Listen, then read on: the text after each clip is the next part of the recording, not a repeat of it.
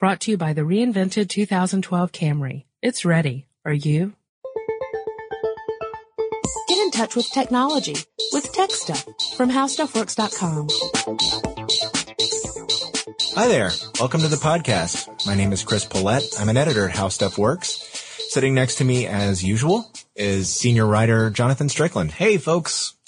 And today uh, we were going to tinker around with some some ideas. Yes. Um, basically, the tools we use to get our jobs done here. Right. And uh, so we're talking about things that make our lives a little easier when we're trying to research, write, publish articles, even research things for the podcast. Um, and uh, just thought maybe it'd be interesting for you guys to hear kind of a collection of the stuff that, that we rely on on a regular basis. That's true. Now uh, we should probably start with um, the easy stuff. Okay, sure. Uh, Microsoft Office. Yes, we use Microsoft Office uh, extensively. So Word and Excel in particular. Yep. Uh, not so much with the uh, The PowerPoint. PowerPoint. Yeah. Not really a PowerPoint company. Yeah. But Word, we, we, I type up all my articles in Word and I send them over to Pollette, who then eviscerates them and makes them better. And, uh, Excel we use to track things like our, our article assignments and things like that. Yep. Our uh, meta information is uh, put into an Excel spreadsheet, which is converted into comma delimited file. Which um, sounds, so it's just as exciting as it sounds, people. Um, and the, that's the funny thing about this. It, you know, you don't really think about Office as being that big a deal, but uh, you know, it's taken a lot of refinement over the years. And, Yeah, uh, yeah. You know, I'm I'm a Mac person generally. I was an Amiga person before that, so I kind I kind of came late to the Windows thing. I didn't even start using Windows until '95. I pretty much skipped over three, which I'm told I didn't really miss much. Well, uh, yeah, I, I, I reluctantly started with Windows 3. So I, w- I actually came from a, uh, WordPerfect Oh yeah, background. So Corel, you know, that was my, that was my background. So when I switched over to Word, I was, it was kicking and screaming. But these days, you know, I've actually gotten very much used to the way Word works and it's, it's pretty much impossible to find any place other than I think a few legal firms still use WordPerfect. Oh yeah, But, yeah. uh, it's still very popular in legal, and um, but I I like Office for the Yeah, most part. I tried sure. um, Open Office, which is an alternative uh, from Sun. It's free, um, open source stuff, and it's got the entire suite of tools, including some of the ones that Microsoft charges extra for. Mm-hmm. Um, very nice, but you know, sort of lower key, if you will. They don't have a lot of the bells and whistles. Um, Same and- thing with like Google Docs. I, I've used Google Docs once or twice for some some small projects, but um, you know, for a way to really uh, to be to be really integrated in the office, you pretty much have to work work with a Microsoft Office, and Right. of course Outlook as well. Um, Yep. That's very important tool for us for coordinating our meetings and, and uh, calendars and things of that nature. Uh, moving away from that basic suite, what browser do you use? or browsers? most often, anyway. Um, Jonathan likes to pick on me Yeah. because uh, I champion some browsers he doesn't particularly like. By and large, I use Firefox. Um, our content management system uh, sort of has a problem with Firefox 3, so I'm basically using Firefox 2. But if you really want to know all the stuff I use, um, believe it or not, I do use Google Chrome on occasion. wow. Uh, but I like to try different stuff because not only do I like to talk about it, but I also kind of I'm a, I'm a sort of a beta junkie. yeah. So I've got a copy of uh, Opera on my my computer. I've also got Safari for Windows. Um, I have Chrome on there somewhere. I even have Flock, which is another offshoot of uh, my the uh, Mozilla suite of software. I do have a question for you. Yes. Do you have Safari on there on purpose? No, I actually do. I like Safari, I was just wondering if you didn't accidentally install it when you were updating iTunes or something. even though there's a giant security hole in it. Yes, I do have a copy of Safari on there, and I think uh, it's sort of it's sort of weird because I think all of these different browsers have stuff that nobody else has. yeah. No, you, There's there are little bits and pieces, you know, they're plugins by and large are why I use Firefox. Sure. And Firefox 3 is really speedy. There's no giant memory leak like there is in 2. right. But um, you know, I, I do like to play around with the other ones just to see what they're like. Opera is a really nifty browser that I think has been overlooked for the longest time, unfortunately. Um, and it, um, you know, It's And- just sort of gone by the wayside. And we also use Internet Explorer on occasion. We don't want to Oh, leave that. that. one out. Yeah. no, and there are times when I've uh, There when I times when found I that Internet to. Explorer is It's the it's the best browser to load a certain web page, and occasionally Yep. we do use that. Yep. Uh, I, I rely on Firefox for most of my work. oh come Uh, on, you love Chrome. I love Chrome, but I use Firefox because, like you said, the plugins are very useful, and we can talk a little bit about some of the plugins we use uh, for work. But um, then Chrome just doesn't have that functionality yet, and I stress yet. When it does have it, bye bye Firefox. No, I'm kidding. I, I, I really enjoy Firefox as well. Uh, but I always have both open. I mean, there's no time you're going to come by my desk and not see that I'm, you know, I'm always going to have a, a Chrome window open and a Firefox window open. Right. With multiple tabs in each.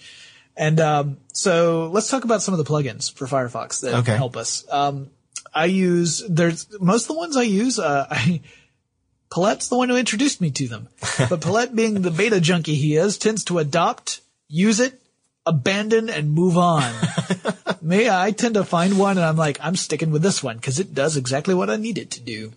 So for instance, I use uh, uh, Zotero, which is one that you yes, recommended to me. I like Zotero very much. It's a it's a sort of a bookmarking indexing kind of uh, plugin where you can um, you can bookmark a site and it even includes site information uh, when you when you bookmark it. So it tells you when you access the site, which is important. you know? Citation information. Exactly. Yes. yes, not site like website. But Right, site right. With a C. C I T E. Yes. Thank you. I appreciate the clarification. Uh, He'll hit me later. Yeah. Off air. Uh, but no, the, uh, it is very useful because as, as, uh, one of the writers here, one of the things I have to do when I'm citing a source is I have to say when I looked at that source because being the internet, things don't stay the same all the time. Nope. People can go back and change stuff. It's not like a book. When a book comes out, you know, you have to wait till a new edition of that book comes out before you see any changes. Right. But on a website, you could theoretically cite something and then the next day the author says, Oh crap, I didn't mean to do that and go back and change it. And then it doesn't say what it said when you read it. Uh, That- so that never happens with us. no, no, of course not. So what we do is we we list when we've looked at a site, so that way you can say, well, it didn't say this. Well, you know, if you go into a say like the the Internet Archive, Right. you can tell that it did say that once upon a time. So that's one of the ones I use. Uh, do you have any plugins that you want to talk about? I was just going to add to that Okay, sure. that uh, you may say, well, you know, I when I was a student, I used EndNote. What's the big deal about Zotero? Well, unlike EndNote, Zotero is free. Yes. It's completely free and it's beautiful. You can save entire copies of a web page, or you can just save a link. You can make folders. You can tag things. Um, it's very, very useful if you're trying to say, you know, you could put stuff in about your podcast and say, okay, wait, podcast. Um, and then it'll bring up all the, the different Sure. citations you use for that. So it's, it's pretty nifty in that regard. Um, let's see, plugins, plugins, plugins. How about, uh, Diigo? D-I-I-G-O? I don't use that one. Yep, yep. It's um, it's pretty nifty. It's got a toolbar, and it's uh very like delicious in some ways. You can save copies of links. You know, a giant list of bookmarks. It's a social bookmarking tool. Um, but the toolbar, the reason I use I, I use both of them. The reason I use uh, Diigo, um, actually for an earlier podcast we recorded a few minutes ago, it's got a highlighter tool. So you can highlight stuff. And actually, if you make it public, other people can go on the web page and see, as long as you have the Diigo plugin installed, you can actually see the stuff that other people have highlighted or marked up, um, which can or may not be useful depending on what it is they've marked up and why. Right. Um, but yeah, I mean, you've got, you've got that available to you and you can go back and look at your notes and say, oh, I bookmarked this then. And hey, look, I, you know, highlighted this and made some notes on it. So you can have annotations on a web page, which is very, very useful. Cool. Um, I also use Evernote. Yeah. That's one of the ones that you, you, you embraced and then abandoned, correct? Yeah, except I'm actually looking at my notes now on Evernote. Oh, okay. So you uh, came back to the fold. Yeah, I had a problem in which uh, some of my notes were deleted. Um, Right. I did a fresh install before I did this, so I'm and and everything's there. So I'm So gonna, yeah, hopefully it'll stay up. Yeah, I haven't had a problem with it yet, but yeah, some people did have problems with it, and uh, I think you even heard back from someone. Yep. Using a another tool we'll get to in a minute, but um, yeah, Evernote allows you to uh, to to either bookmark an entire page in, inside another inside Evernote, which you can access offline. You don't have to be online to access Evernote. Right. And, or you can highlight a section of a web page and just uh, save that. So if there's a particular paragraph you want to to refer to later, you can do that. It's also it's very useful when you're doing stuff like um, the podcast preparation, really, because you can you can highlight sections of text and say, all right, well, this is something that you want to talk about in this, but you don't want to have the whole website up when you're when you're going through the podcast because it's too hard to find the information you're looking for. You can also make notes. You can highlight. You can change text size.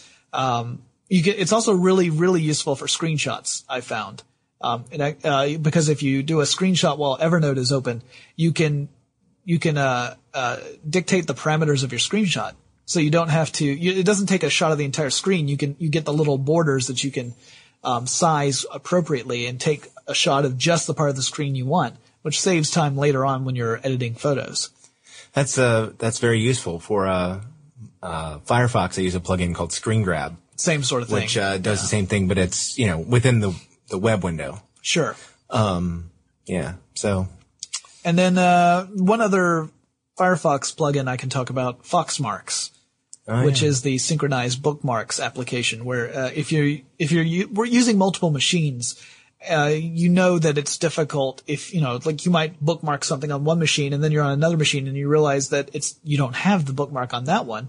And it's on your other computer. That can get really frustrating. So Foxmarks is a way where you create a little you know, kind of a bookmark account and you can synchronize bookmarks across multiple machines and access them from wherever you happen to be at the time. you know you can also do that with Google Browser Sync, Yes. and Yes. uh, Opera also offers a feature like that too. I was just talking about the Firefox plugin. All Goodness right, all right, all right. Pollette. Tell you, I'm the one who has all the anti various various anti such and such biases, Yep. Like anti Mac bias and all that. Right. That doesn't actually exist. No, it doesn't actually Um, exist. So let's talk about a few of the other tools. I'm not, do you have any other Firefox ones you wanted to talk about? Um, no, I do have Yeah. a web tool. Okay. So if we, you want to go yeah, the web yeah. route? Okay. Let's go the web route. I have something installed on my web host that Uh-huh. I use. Um, and I'd be willing to bet that very few of our listeners have ever heard of it. It's called Tasks Junior. Um, it's made by a company called Crowd Favorite. Uh, it used to be King Design. Alex King came out with this a long time ago. And there's a pro version, uh, paid version, and then this version, which is very, very downscaled. It doesn't have uh, the same feature set. Um, but what it is is it, tasks. Okay, so it's a it's a to do list, which is pretty simple.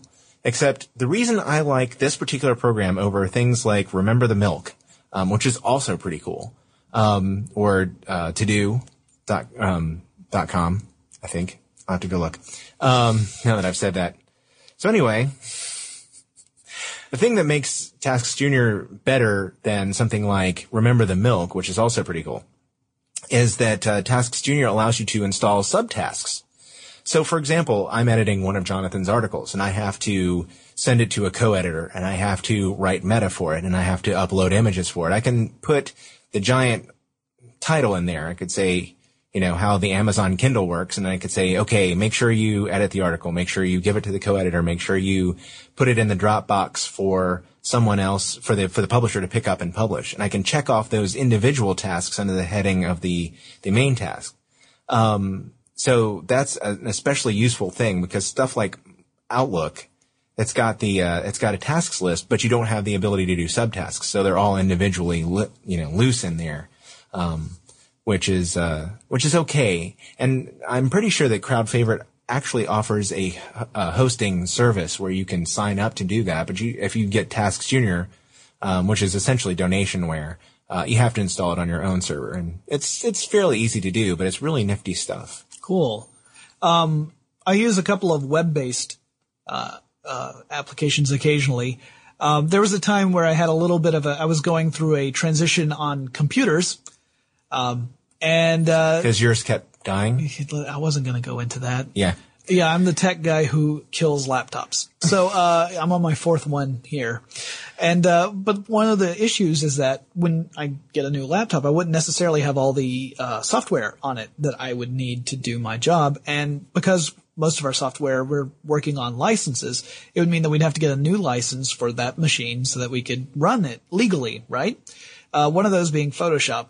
When we, that's one of the, the big programs we use to, to edit art, uh, here and, um, or at least one of the ones I use. Photoshop Elements, really. Photoshop Elements, yeah, should be should be specific. But um, when I didn't have Photoshop Elements, I at least still had access to Photoshop Express, which is a web-based uh, photo editing software, um, and it's really limited. Yeah. You can't do nearly as much on Photoshop Express as you could with Elements or some other uh, computer desktop-based uh, photo editing software. But I could do enough where I could at least make it less of a uh, task for Pollette to to to edit and, and upload to the articles. Um, fortunately, I now have Photoshop Elements on this computer, so I don't have to worry about it anymore. But that was that was definitely useful. Yep. Um, see, I'm trying to think of other desktop-y software. Well, I use. Uh, we could talk about maybe the IM software we use because Okay. I I use Digsby. I know you don't you don't use Digsby, do you? oh, here's another situation in which I have uh, run through a gamut of stuff. I'm, Right. I'm a Trillian fan. Yeah, and I, I'm, I I'm back used to using use Trillian. Um, I used Digsby for a while. It is a free and open source uh, uh, chat client that offers a lot of functions that others don't, like uh, Google Talk and Facebook Chat and MySpace Chat. as well as it can uh, you can link it so that you can check your um, you can keep a running tab on on your email accounts so hotmail gmail yahoo mail um, it, it you can see what those you know when new messages come in you can actually see the indications for that without having to go to those websites. Uh, you can even delete messages from your desktop without going to those websites. That's also very handy. And uh, for a while, I used Pidgin, P-I-D-G-I-N, um, which, uh, as many of you know, I'm sure, is uh, a pidgin is a sort of a mishmash of two languages together to form a third. Well, this is an open source uh, IM multi-IM protocol client, um, sort of like Adium for the Mac. Pidgin is uh, is available for Linux and Windows and it's uh, it's got a lot of the same capabilities, although it's really IM based. It's really not a, a mail right thingamabobber. Well, the That's a other thing about word. Digsby that, that the other useful thing for me is that it allows me to check my Twitter account. yes, yes, And Twitter is another one of those tools that we use quite a bit. And it's, uh, I use it to follow a lot of other tech uh, journalists so I can keep up with tech news as it's being broken. yep. And occasionally I send out little Twitter messages as well. So you can always track me down on Twitter and find out, you know, when I'm complaining about someone making popcorn in the office. Because those are the kind of really important messages I tend to send out. Yeah, I, uh, for a while I was signing up for a lot of those. Um, Yeah, you were. every, it seemed like every single day Pollette would send me another email saying, Hey, look at this. And I, I'm like, what are you doing to me? I'm, I already belong to like 50 social networks. I can't, I can't join anymore. yeah, yeah. Well, then you you got uh, um, Twitter, and you have uh, Jaiku or Haiku. I've never heard anyone Plurk. pronounce that. Plurk, Um, Pownce. Kwippy, Quark, Identica. I belong to so many of these. and they're basically uh, um, yeah you said the right one okay um, so yeah they're uh Yeah, I they're- Pownce. I didn't say yeah. Plaxo. yeah Is that what you exactly. were about to say? yeah i was gonna say did he say pounds um, there are tons and tons of these and uh, there are services like ping.fm that allow you to broadcast one tweet to all these different services at one time or uh, you know you can blog to other services like blogger and tumblr and wordpress all at granted, one I, time I don't use I don't use most of those in my day to day work. No, no, I do but use you- Twitter, but, But I use I have used Ping to right to, to post to, to those different things. Yeah, Um, and and friend feed, which is sort of a reverse of those, where you know you can have all those post to your friend feed, and then people can comment to that, which is kind of cool. Um, and those are tools we use to network with other tech people or you know people who have interesting content Or uh, readers. news content. Um, yeah, readers. I've used Google Reader. Uh, I also used NewsGator. I actually meant people who read our website. Oh, But that's also cool. yeah. I use Google Reader as well. Um, no, I meant that we could use those to Interact reach out to readers, people readers. who read. Yes. That works. But let's move on to readers because I use Google Reader as well. I was actually going to mention iGoogle. I occasionally use that Yep. to check a billion RSS feeds at one time. Yep. Um, that's very useful whenever we want to see what's hot in tech or what's the the latest news. You can you can check many different RSS feeds all at the same time, and uh, and yeah, it's very handy. Yeah, I, I like uh, NewsGator because it, uh, you know, a lot of people have a remembrance of when they weren't all that uh, friendly. They had Yeah. some issues with spyware, um, but now they're no, they're totally above board. Now they offer RSS stuff. Um, you know, you can go online, or you can. They actually bought two different clients. The one for Windows is called Feed Demon. It was very, very popular client, and the one for Mac uh, is Net Newswire, uh, which is a very, very, very popular client among Mac users. Um, and one of the cool things about NewsGator is that if you use one of those desktop clients, you can set it to sync with the web or, you know, so Sure. you can read, I can catch up with tech news at home and it knows which articles I've read. So I won't go back and go, Oh man, I have to go through all these again. I've already looked at these. Well, you know, that's one of the advantages to using that Sure. uh, instead. And one of the other things I wanted to talk about was uh, Xobni, which is inbox spelled backwards. It's a plugin Oh, right, for right, right. for uh, Microsoft Outlook. Yeah, I had this briefly, but I was having some issues. It was causing my Outlook to crash, and it was probably because it was interfering with some other program that I also happen to have on my computer. It's not, I don't mean to say that Xobni itself was uh, defective. I think it was just not playing well with so many of the other plugins that I already have. Well, each of us has a cocktail of software Yes. that's different from everyone else's. And sometimes so- it gets a little poisonous. That's Yeah. the problem. Yeah. But what it does is, uh, it's really neat. It indexes your email. It can tell you who's the most popular person, tells you when you're most likely to get a response based on the analysis of that email. You can look up a word and it will pull it up. You can look for different attachments and we'll help you find them. I hope I'm Um, up to like pretty about five hours now. Yeah, Expect a response from Strickland in five hours. exactly. Um, well, I have only one other one left. Okay, I'm down to my last one too. Google Desktop. Aha. Uh, I have Google Desktop on. It helps me search my computer for files if I've somehow managed to misplace them, which has happened on occasion, sometimes to great personal distress. But it also is very useful, again, in Outlook.